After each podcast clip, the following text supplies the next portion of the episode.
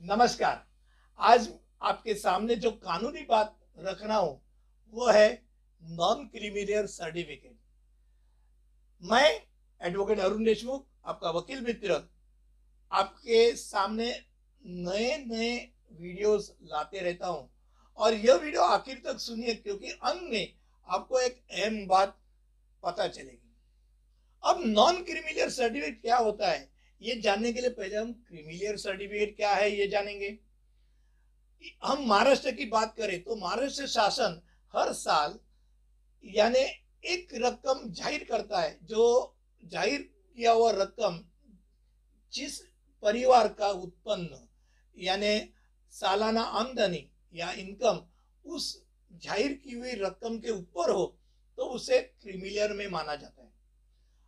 और जो उत्पन्न के नीचे हो, यानी अगर एग्ज़ाम्पल के तौर पे लगेंगे तो एक नौ लाख का रकम तय किया है, महाराष्ट्र शासन ने।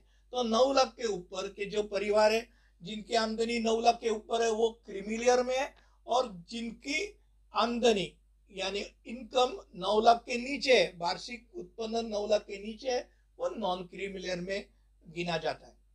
अब नॉन क्रिमिलियर सर्टिफिकेट कैसा मिलेगा?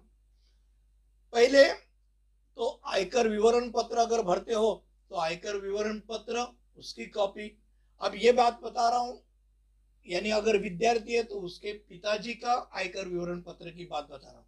अगर आयकर विवरण पत्र नहीं भरता है, उत्पन्न उससे भी कम है तो वो पिताजी या माताजी जहाँ सेवा करते हैं, उस मालिक से आपको उनका इनकम का प्रूफ लेके आना है। अगर वो भी नहीं है, खुद ही कुछ छोटा मोटा काम कर रहे हैं तो आपके स्थानिक नगर सेवक जो है या नगर सेविका है, उनसे आपको इनकम का एक प्रूफ मिलेगा। और ये इनकम के जो प्रूफ है, ये उसके साथ आपको आपके वकीलों के पास जाके एक इनकम के बारे में, यानी नॉन क्रिमिनल एफिडेविट बनाना पड़ेगा। वो नॉन क्रिमिनल प्रतिज्ञा पत्र में आप ये बताते हो कि मैं क्रिमिलियर में नहीं मोड़ता, उसकी ज़िम्मेदारी मैं खुद लेता हूँ। अब इनकम का प्रूफ और ये नॉन क्रिमिलियर एफिडेविट लेके आपको जाना पड़ता है कलेक्टर के पास। कलेक्टर या तलाठी के पास या जो कार्यालय उसके लिए तय किया हुआ, उस कार्यालय में आपको ये देना पड़ता है। उसके साथ जो आवश्यक कागज़ पत्र है, दस्तावेज़ है, वो देना पड़ता है। और अगर ऑनलाइन है तो ऑनलाइन आपको ये भरना पड़ता है और ये भरने के बाद आपको नॉन क्रिमिनल सर्टिफिकेट मिलता है।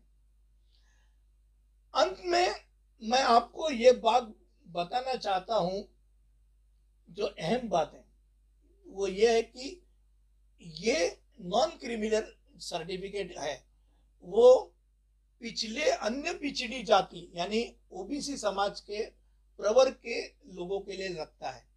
और ये प्रवर्ग के जो है, यानी ओबीसी समाज के जो प्रवर्ग में मुड़ते हैं, उस आदमी को हर बार जहाँ जहाँ उसको उसका फ़ायदा लेना है, वो हर बार उसको उसके बारे में नॉन क्रिमिनल सर्टिफिकेट देके ये बताना पड़ता है कि मैं क्रिमिलियर में नहीं हूँ।